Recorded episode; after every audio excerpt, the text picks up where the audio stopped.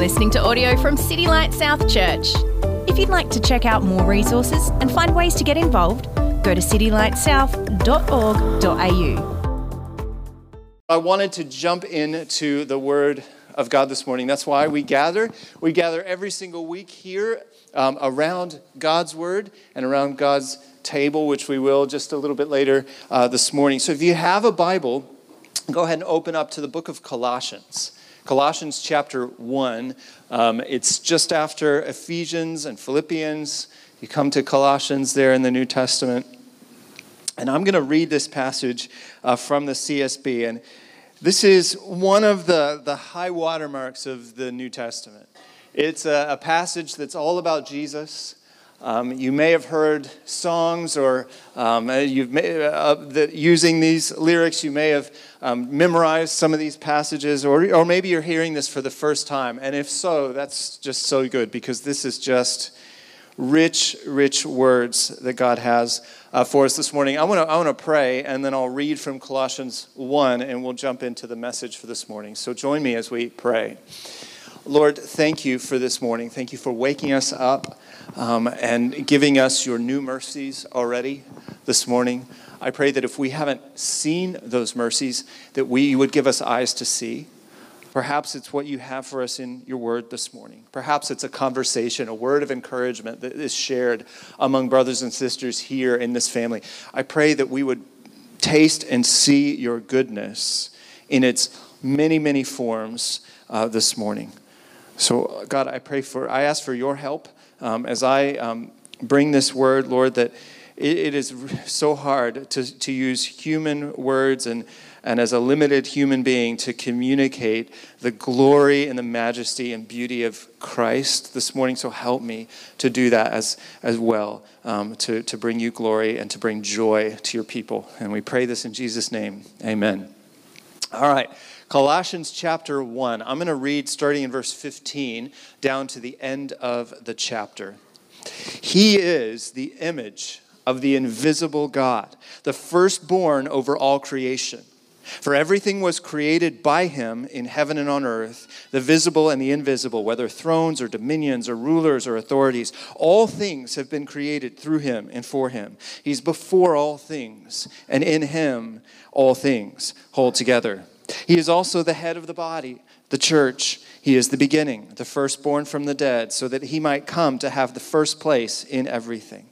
For God was pleased to have all his fullness dwell in him, and through him to reconcile everything to himself, whether things on earth or things in heaven, by making peace through his blood shed on the cross. Once you were alienated and hostile in your minds, expressed in your evil actions, but now he has reconciled you by his physical body through his death to present you holy, faultless, and blameless before him. If indeed you remain grounded and steadfast in the faith and are not shifted away from the hope of the gospel that you heard. This gospel has been proclaimed in all creation under heaven, and I, Paul, have become a servant of it. Now I rejoice in my sufferings for you, and I am completing in my flesh what is lacking in Christ's afflictions for his body, that is the church. I have become its servant, according to God's commission that was given to me for you to make the word of God fully known, the mystery hidden for ages and generations, but now revealed to his saints. God wanted to make known among the Gentiles the glorious wealth of this mystery, which is Christ in you the hope of glory. We proclaim him, warning and teaching everyone with all wisdom, so that we may present everyone mature in Christ. I labor for this, striving with his strength that works powerfully in me. We're going to be talking this morning about Christ, our engine, the engine of this church, and how this church is the vehicle of what He is doing in our community, in us personally, and in the world. And we're talking about in a moment how Christ's life is the roadmap for how we carry out His mission here at, at City Light South Church. I wonder. Um, I'm just looking around the room. How many of you can I can I just do this? I know this might be uncomfortable for some of you, but I think we'll be okay. If you were at our very first gathering on the 26th of January 2020, would you stand up? if you were at our very first gathering. It's a few of you. Look now, if you look around, it's so good. I, that's less than half of you that are here were at our very first gathering. That means God is at work and He is bringing men and women to Himself. Thank you, guys. You can sit down now um, to him. He has been doing so many good things. We, Katrina and I, made a list of our original core team of about 48 people. That includes adults and kids. And of those 48 people, we reckon around 35 of them are still a part of the City Light South family. And those who've moved on have, are those who've moved interstate, got, uh, or done other things, moved on to other ministries. And so it is so exciting to see the way that God has grown this family through a pandemic, through joys, through challenges over the past three years. So encouraging. Our vision was and is and will be to be a fruitful and multiplying family of Jesus worshipers here in Onkaparinga and beyond. And we are definitely seeing the way that he is continuing to, the, the gospel is continuing to bear fruit here. The work is continuing to multiply. We're going to um, share just a couple of things at the end of um, the message today that we're looking forward to in 2023. But one of those is a, a new discipleship group uh, that's launching. Um, it's just a reminder that we have not drifted away from our vision. We've not drifted away from our purpose. That is to be a church. If you remember that the very first series that we did, we called our 5G series. We said we're going to be a church that is built on the foundation of the gospel of Jesus, that once and for all message that was delivered from him through his spirit to his church. And we've inherited that. We didn't make it up. We don't have to tweak it and make it more appealing. It is what it is. It's beautiful, good news. And this church and the preaching of this church and the life of this church is built on the foundation of the gospel. And because of the gospel, we gather together for worship and the word and the table every single week. Because of the gospel, we grow, we change into the people that God intends for us to be. Because of the gospel, we give sacrificially of our time and talent and treasure. Because of the gospel, we go to places where the gospel has never been preached, where Jesus has never been worshiped for his glory and our joy. And you might hear in that mission a lot of movement. A lot of movement. It's not stagnant, it's active. Being a Christian isn't about bunkering down and just waiting for Jesus to come and snatch us to heaven. Being a Christian is about following actively and with joy what Jesus is doing in the world and partnering with Him. And the thing is about movement, if you want to move, if you think about moving, especially over a long distance, it's to have a good engine. Over the course of my life, I've had a few people tell me that I, they think that I would really enjoy fishing as a hobby. Uh, the one person who's never told me that is my dad, um, because he knows that we're very alike. We don't have, uh, you know, lots and lots of endless patience for things. Um, I'm pretty sure I can remember as a kid my dad sort of not so joyfully untangling a fishing line that I may have tangled up. Um, but even if you're planning, if you're planning on going fishing like out in deep water somewhere, you're probably going to need a boat, and that boat is probably going to need an engine. Um, recently, I came across this um, a post online from an avid uh, fisherman I, I could describe it to you as a lament, and I want to see if you can relate. Here's this, this person. This is, a, this is a, a Queenslander writing this. He says, I have lost count of the outboard boat engines I have owned over the years, but they all had one thing in common. They were all totally unreliable. Fill in the blank. I, your imagination can fill that in. This weekend, for example, I anchored near a nice beach so took the dinghy with my near new engine. It was running fine and then suddenly it died. Well, anyway, long story short, I ended up spending half the day unsuccessfully trying to get the darn thing working properly. It would run for a while and then just splutter and stop. I did all the usual things. I drained the carby, I drained the tank, I replaced fuel with fresh. As I left the anchorage, there was another guy drifting in his dinghy trying to start the darn thing, so at least it's not just me. If cars were unreliable, no one would drive them. That sounds like a good advertisement to take up fishing. Not really. But you need a lot of patience, especially if you have an unreliable engine. I'd rather stick to fishing off the jetty, I guess, or fishing on the beach. Or make sure you have a reliable engine. I, I did a Google search after reading this about, um, you know, engines because I don't know much. Um, like, I, I Googled the world's biggest engine. What is it? And it, it's, a, it's in a boat, um, not a fishing boat, but in one of those big cargo ships that takes the shipping containers across the sea, keeps the supply chain moving, hopefully. Um, this engine is known as the Wärtsilä RT Flex 96C. It's a diesel engine. Um, there it is. Uh, with um, 14 cylinders, it can generate over 107,000 horsepower, which is enough energy to keep the lights on for a large suburb. Um, that engine weighs 2,300 tons. It is 13.5 meters tall, which is about four stories in height. Um, the first ship that it was fitted in carries on it 11,000 shipping containers across the ocean at a speed of 31 knots, which when that may not mean anything to you, but when that was released, it was like 50% faster than the next fastest ship.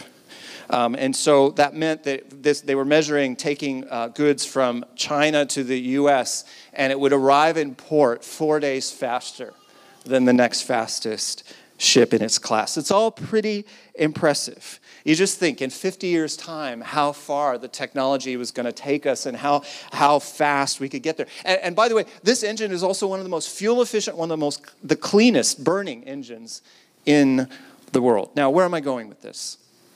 City Light South Church has that vision, has a vision of being a fruitful, multiplying family of worshipers, non and beyond. We've been moving toward that for these past three years, which raises an important question. What is the engine that we need to get us to the destination? What if it hasn't been invented yet? What if we haven't read the right book, or gone to the right conference, or listened to the right podcast? Can we even get there? Is this vision too unrealistic? Well, the good news is, is that the engine that we need, the engine for church planting, the engine for church, the church as a whole, is an engine that has been invented. It actually was never invented. It has always existed. There's never been a time when the engine that we need has not been there because the engine we need is not a machine, but a person the person of Jesus Christ. In Colossians 1, that I read just a moment ago, Paul is writing to a church that has already moved away a long way from its humble beginnings. The gospel had taken this diverse mob of people and brought them together and made them one family full of love for each other, which is a miracle in and of itself. But they haven't yet arrived at their destination. There's more distance to travel, there's more work to be done. Um, there, are, there were some folks around the Colossian region that were selling engines, if you like. They were selling methods, philosophies, alternate ways of doing church, alternate worldviews. And they were saying, guys, the stuff that the gospel message that Paul's selling you, it's really not that good. We've got the newest, latest, better model. You can mix in a little Jewish stuff, a little pagan stuff, and it's going to get you there faster and happier than you would be if you just listened to Paul. But Paul says, no. Church, there's only one engine, and that is Jesus Christ, and you need to keep your eyes locked on Him. Because if you truly and fully understand who He is, if you see Him, you will know there is no other engine. Nothing will compare to Christ.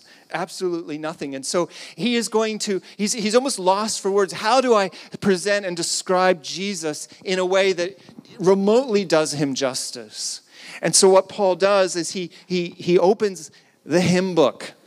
It wasn't probably a printed hymn book, but there was a, a the, the church in his day had a collection of music, of songs that they would sing in their public worship. And that's what he turns to. He says, You guys know the words. I want you to think about the words to this song. I'm going to present them to you, and I want you to celebrate the one who is going to take us to our destination until we see him face to face. Christ is our engine. Verse 15, he says, and this is a song, he says, He's the image of the invisible God the firstborn over all creation. Everything was created by him on heaven on earth, the visible, the invisible, thrones, dominions, rulers, authorities, all things have been created through him and for him. He's before all things, and in him all things hold together. See, Paul's purpose in this letter is really clear. He's telling this church, and he's telling our church today, that to not ever move away, don't ever move away from Christ in his gospel. He is the only one who will get us to where we're meant to go. His church has been shaped and formed by the gospel, and it is the vehicle, it is the ship. Don't jump overboard now. We're just getting started. Don't just take my word for it. Listen to the hymn. Listen to the hymn. He said, There is no one in his league. There is no JC versus anybody to be the greatest of all time. He's not just the goat, he is God. He is God in the flesh, or as the Creed said, He is God from God, light from light, true God from true God. How do you even use human words to describe Him? That's why He goes to the song, the words that will stand the test of time. He's the image of the invisible God. Not in the same broken way that we humans are the image of God. He is the perfect reflection of God without sin. If you've seen Jesus, you've seen God. Jesus said it himself if you've seen me, you've seen the Father, the image of the invisible God. He is the firstborn over all creation, meaning he has the highest rank of everything that exists. He's over all of it unless you think that he's saying that he was a created being, the first one to be created. No, the next verse corrects us and sets us right. He says, Everything that you see that exists was created by him and through him. He was uncreated, the uncreated creator. From the skin on your hands, to the stars that are so far away that their light will probably never reach the, a single human eye. This Jesus created all of it. And this same Jesus is also the friend of sinners like us. Every spiritual realm was created by Jesus, including Satan and the demons, who were once angels who fell from glory. Martin Luther, the famous church reformer, he wrote the very famous hymn, A Mighty Fortress. And in one of the verses of that song, it says these words It says, The Prince of Darkness, that's Satan, Prince of Darkness, grim, we tremble not for him. His rage we can endure, for lo, his doom is sure. Why? How do we know? He says, One little word will fell him. One little word will destroy him, will send him fleeing forever. How, how do we know? Because the same Jesus the same Jesus who created the universe with a single word is the same Jesus who can defeat evil and darkness with a single word. That is how powerful Jesus is. Verse 17 says, Jesus is before all things, and in him all things hold together. Jesus is the duct tape that keeps the wheels on, that keeps the wheels on the universe. Or to stick with the ship analogy, he's the rivets that hold everything in place. Unless you think that's an easy job, consider for a moment the precision that is required for the universe to operate the way that it does, the way we take for granted every single day. Take gravity, for example. According to actual scientists, if the strength of gravity, which is 9.8 meters per second squared, if that was changed just one fraction of a percent, life could not exist. There would be no planets, there would be no stars, there would be no life. The universe is what we call fine tuned to an incredible degree. It is incredibly precise. And it is Jesus who we worship, Jesus whose broken body and poured out blood that we remember every single week. He holds it all together without fail. Or to use Paul's language in Colossians 1, he holds all things together. You switch out Jesus for some other model, and everything collapses into the void. For City Light South Church to reach the destination of glory that God has intended for us, and for you to reach that same destination personally, your only hope is Jesus Christ, your engine. Christ and no other, no human philosophy, no alternate theory or religion. We gather around the word of Christ every single week. We gather around the table, the body and blood of Christ every single week. These are not human symbols and ceremonies, these are our life.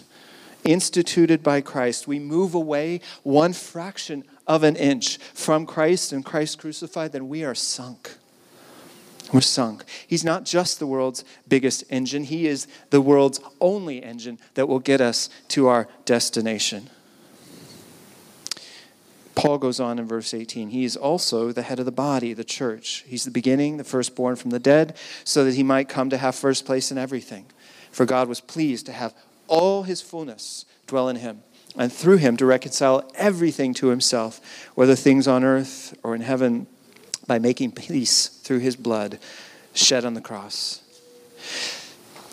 If Christ is the only engine that will get us to our destination, then it follows that his church that he built, that he is building, is the only vehicle that will help us to arrive at the destination.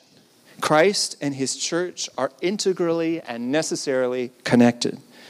In other words, if you are not connected to Christ's church, you are not connected to Christ.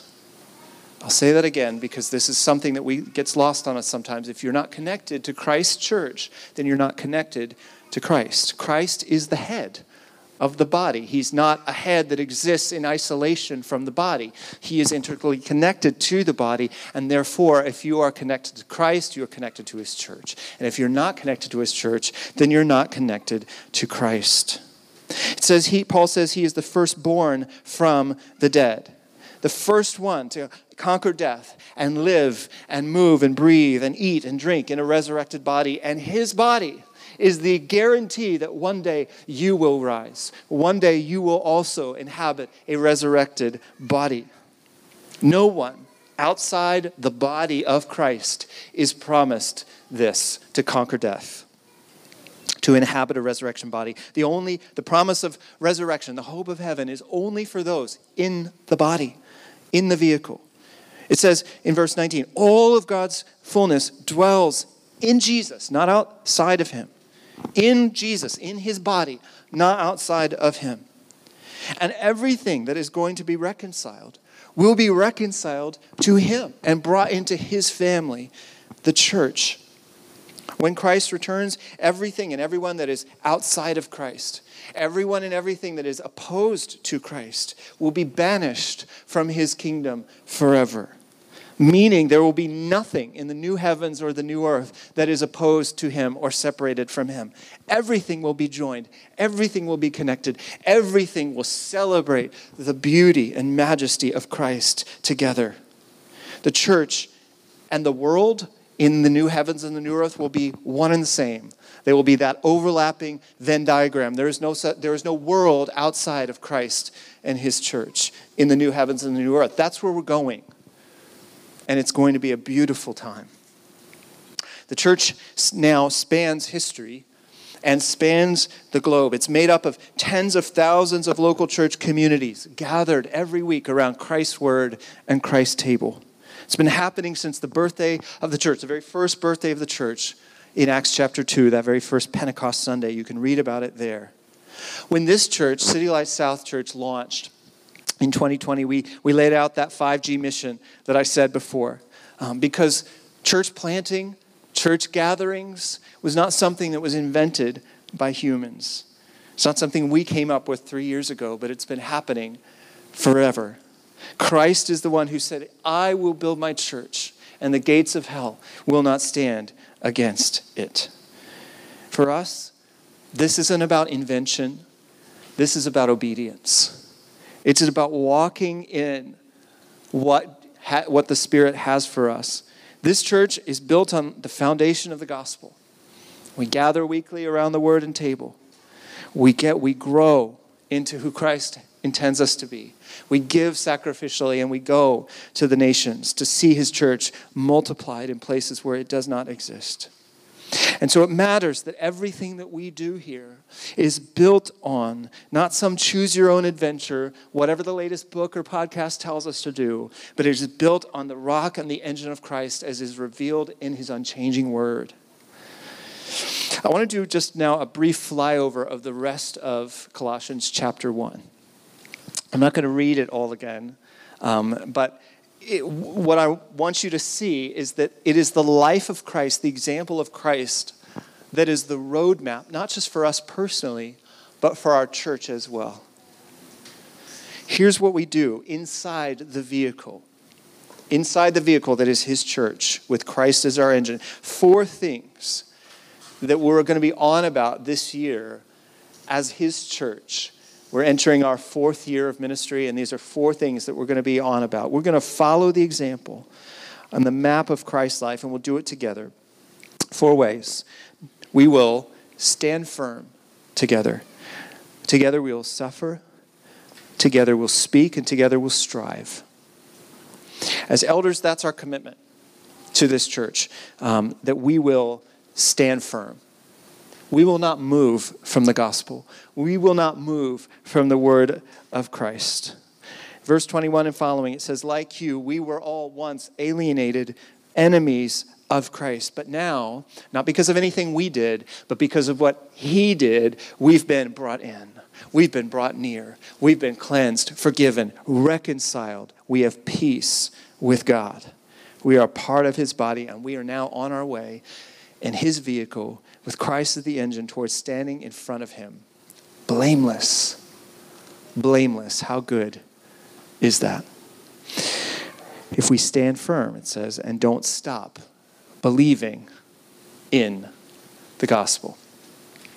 The next time um, you take your car uh, to the petrol station uh, to fuel up, um, look around um, and you, you think, how many of you, well, let me ask, how many of you get the premium fuel when you go?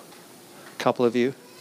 Some of you, I see all you successful people driving your fancy imported cars. You can afford it. Good for you. Um, you do have a choice of what fuel to get. And it is possible, you know this, to make the wrong choice. They, they try to make it difficult. They try to put some obstacles in your way, but you can make the wrong choice when it comes to fuel. If you put diesel engine or diesel fuel in an unleaded petrol tank or vice versa, um, you could be uh, in for a very expensive um, few weeks ahead.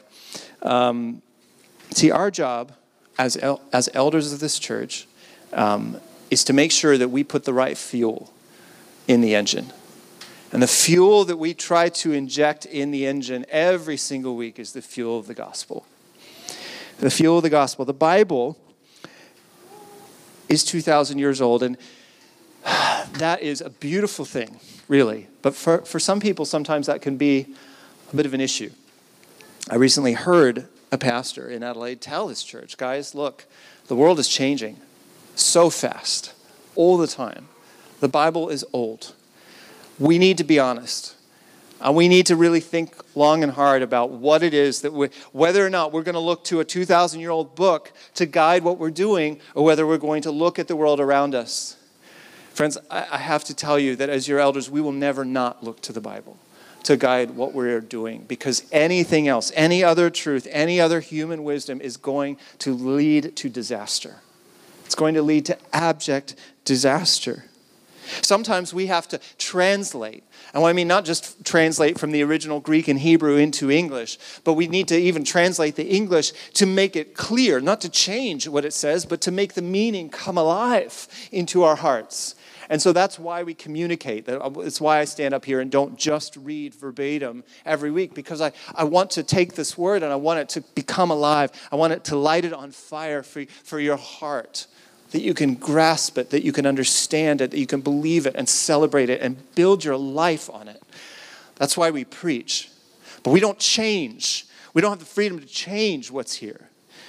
We stand firm, not with anger, not with a defensive posture.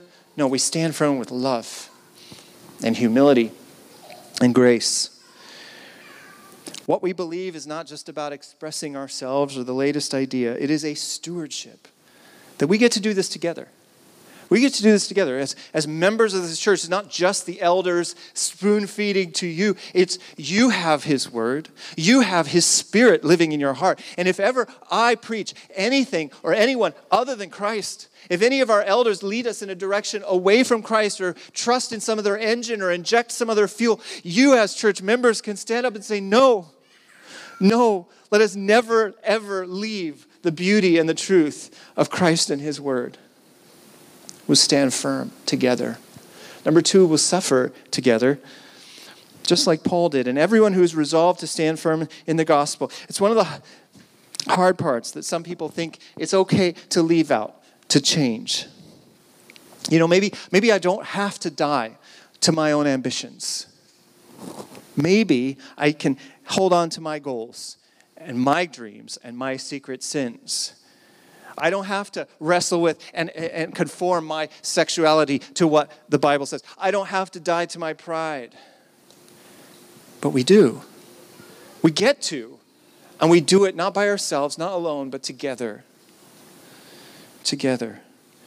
Paul says, I rejoice in my sufferings for you, completing what was lacking in Christ's afflictions. Now, Christ suffered as he took on our sins on the cross, on his shoulders, that we might have his righteousness in exchange. And we suffer too, not for sins, not to atone for sins, our own or anyone else's, but we suffer in order that we might faithfully present Christ to those who don't yet know him and to one another. It's not an easy thing to have a hard conversation with someone who is drifting away from Christ, who is stuck in a pattern of sin. That's it's a form of suffering. To forgive someone, to extend grace and love to someone who has extended nothing but anger and hatred and sin and injustice to you. It's a form of suffering. To endure I'd say, I'm not, I'm not going to go off and do what the world says. I'm not going to, I'm not going to take that extra money. I'm not going to enter that relationship because no, i I love Jesus more. It, it, it, it is a form of, of suffering, of, of, of resisting, of dying to self. But we do it not alone, but we do it together. We encourage one another together. We walk, we bear one another's burdens. He says, if, if, if Christ is the exalted, preeminent engine, if we're on our way to see Him, then, brother, sister, it is worth it to endure. It's worth it to hold out. It's worth it to suffer for Him because of where we're going. Number three, we'll speak together.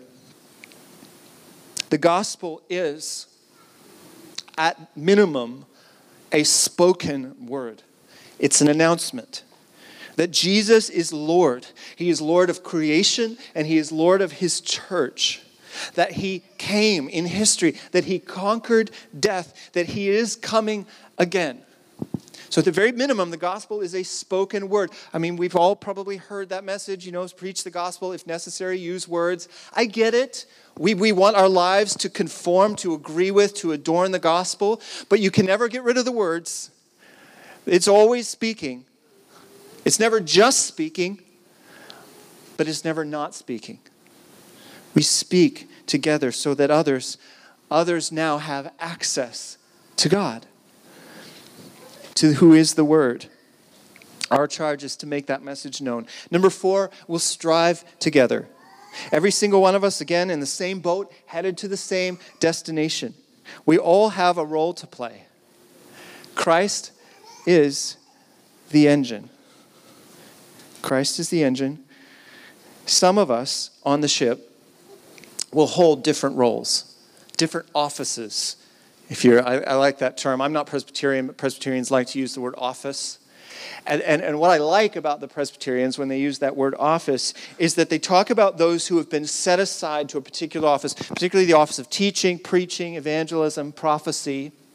But then, that comes from Ephesians 4, but then they talk about the general office. The general office. And you know who holds the general office in the church? Everyone. All the members of the church hold the general office. We get to, and empowered by the Holy Spirit who lives and dwells powerfully within you, you can speak You can encourage. You can show hospitality. You can minister to the saints, to your community, to your lost friends and family and coworkers. You hold the general office on the ship. There is no ordinary, unnecessary person on board. Everyone has a role to play, and we get to strive together. I, I, I like those um, stories you come across re- occasionally of people um, getting to the airport to catch their flight, and they find out that their flight has been severely delayed or canceled. And, they, and, and, and this happens more often in the United States because dis- cities tend to be more like human distances apart from each other, and they will rent a vehicle. They'll rent a vehicle and get in together, and so you have this like kind of like Home Alone experience of like a bunch of people who've never met together, sharing a vehicle, swapping life stories, and becoming lifelong friends over the next 12 hours as they get to their destination. It's not too unlike church as it's meant to be. A group of people who often may not have anything in common or anything to do with each other apart from the fact that we have been saved and brought together into one family by Jesus Christ and we're on board. We're stuck with each other, whether we like it or not. And that can be hard sometimes, because I mean, y'all stuck with me, but, but it can be glorious as the Lord uses us to sharpen and encourage and bless and love one another. Man, we, we get to rejoice together, we get to grieve together, we get to arrive together. And one day we're going to be standing around the throne together, singing the same song worshiping the same Lord, standing in the same baptism, and it's going to be good. And we get to practice for that now, every week. I'd say it's been quite a ride over these past three years on the HMS City Light South. Um, we've sailed through COVID waters. Uh, we've navigated being in a facility that we do not own. Um, We've had seasons of people stepping up to serve and other seasons of folks stepping down. Um, we've celebrated new life together. We've grieved loss together. But just like any family that is standing firm, suffering, speaking, striving together, we are committed to not just three more years, but we're committed to being together as long as Christ tarries until we see him face to face. Thank you for joining us for another message from City Light South Church. You can find out more about our church and connect with us at citylightsouth.org.au.